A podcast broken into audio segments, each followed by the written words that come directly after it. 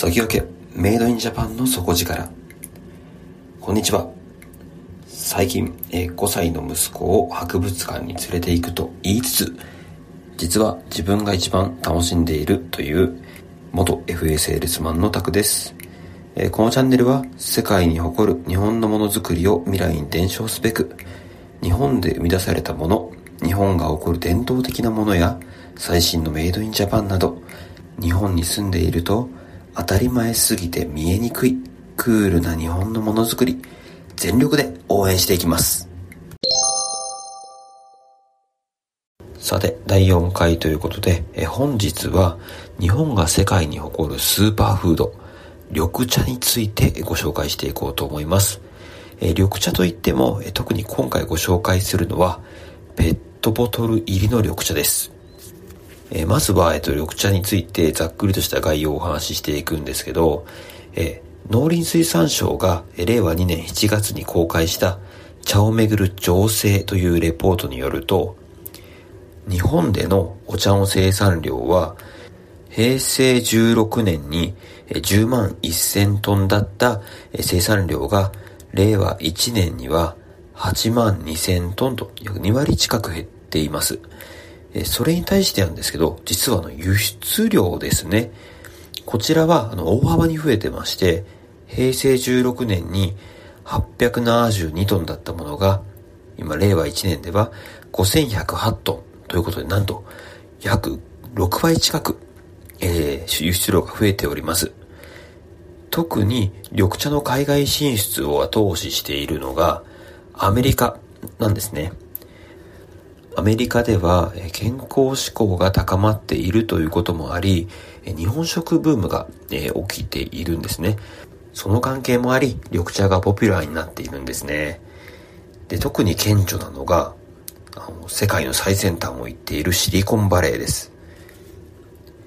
2018年の株式会社伊藤園のプレスリリースによりますと、アメリカのカフェでは抹茶飲料が増えていて、スーパーマーケットでもお茶の需要が増えています。特に、あの、伊藤園さんの多いお茶の販売数が急激に伸びているということです。さらに、シリコンバレーでは健康経営の一環として、福利厚生で社員に緑茶を無償提供する企業が多数出てきてるようなんですね。2018年の段階でのデータですけども、え Google、Twitter、ナヤンティックなど、こういったの大手の企業でもですね、社員の健康を増進するために、えこの多いお茶が導入されているとのことです。砂糖が入っていなくて、まあ、ヘルシーだというところ。あとですね、えー、朝飲んでいくとですね、まあ、渋みもありますから、それであの気分がシャキッとするという意味で、アメリカではスーパーフード系のエナジードリンクとして捉えられてるそうですね。なかなかの日本にはない視点ですよね。こういう事情もあって、ペットボトルのお茶が日本の緑茶を世界に広める牽引役となっております。ただ、この緑茶なんですけども、今となってはペットボトル製品が当たり前に出てて、まあいろんなメーカーでリリースされていると思うんですけども、このペットボトル化にあたっては様々な苦労があったんですね。ちょっとそれを物語るものとしてなんですけども、例えば缶入りの飲み物、缶に入った飲み物なんですけども、え1958年からこれは存在しました。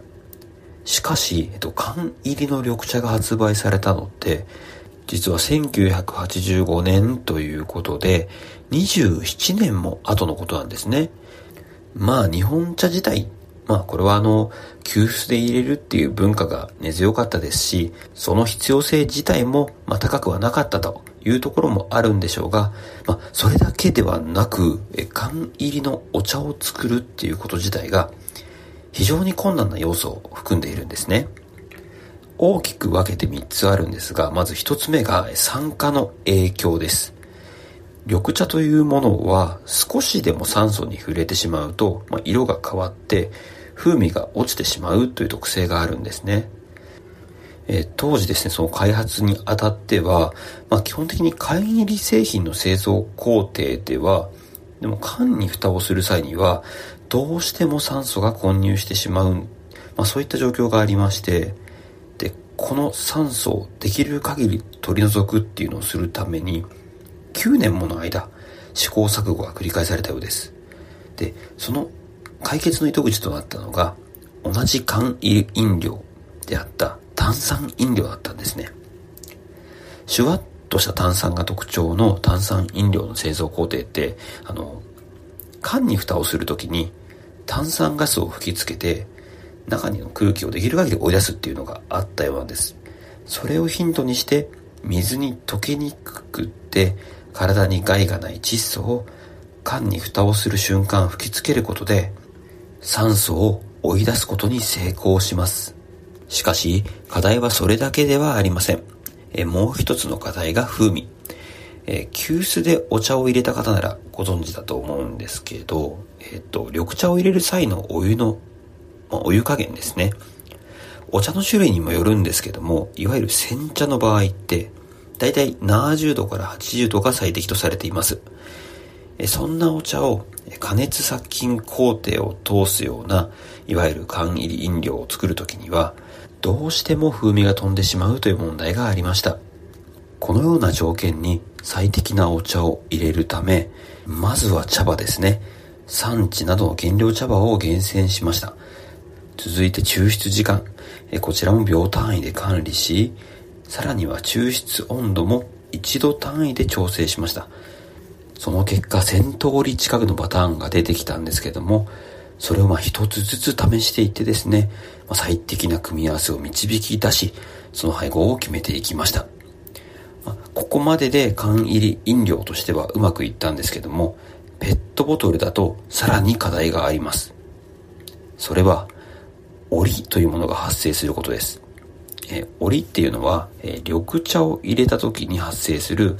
粒状の浮遊物なんですけども、まあ、それ自体には害はないと言われてます。ただ、え缶と比べると、ペットボトルって透明ですから、どうしても見栄えが悪くなってしまう。そしてさらに、まあ、の、透明なので光を通しますから、日光の影響を受けてしまう。あとは、材質的にも酸素を少し通しやすい構造なんですね。このような事情もあって、正直ですね、当初ペットボトル入りの緑茶飲料を作ること、それ自体が、えっと、不可能とまで言われていたようです。そして、実際、開発は難航します。様々なものでろ過をしたり、いろいろなあの配合なんかを試していくんですけれども、失敗の連続。で、その中でですね、ようやくたどり着いたのが、天然素材のマイクロフィルターによるろ過という方法ですね。で、これによって、えっと、お湯の問題も解決しまして、世界初のペットボトル飲料が商品化されました。このように、ペットボトル入りのお茶飲料ができるまでには、色と風味に影響を与える酸素の問題、そして見栄えと味に影響を与える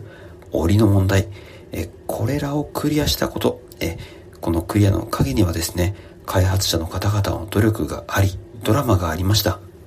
そして今ではアメリカを皮切りに日本が誇るスーパーフードとなっている緑茶。今の社会は便利になりまして、まあ、あの海外からも様々な製品が入ってきます。特に飲み物は、まあ、種類も豊富ですよね。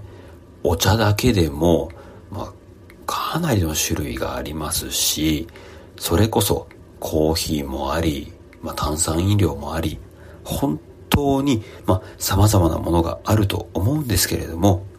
世界が認めるスーパーフードである緑茶、今一度見直してみませんか？ということで、第4回、本日は日本が世界に誇るスーパーフード、緑茶について紹介してきましたが、いかがだったでしょうか？ちなみに、えー、皆さんは日本三大名茶というと、どこを想像されますか？まあ、一般的に今言われているのは、静岡、宇治、狭山。この3つなんですね。ただ、今では、日本での生産量2位の鹿児島県のチランを挙げる声もあるようです。ただ、まあ私、あの、埼玉県の出身ですので、地元埼玉の誇りである狭山茶が外れてしまうのはなんとも悲しいので、頑張ってもらいたいところです。狭山茶については、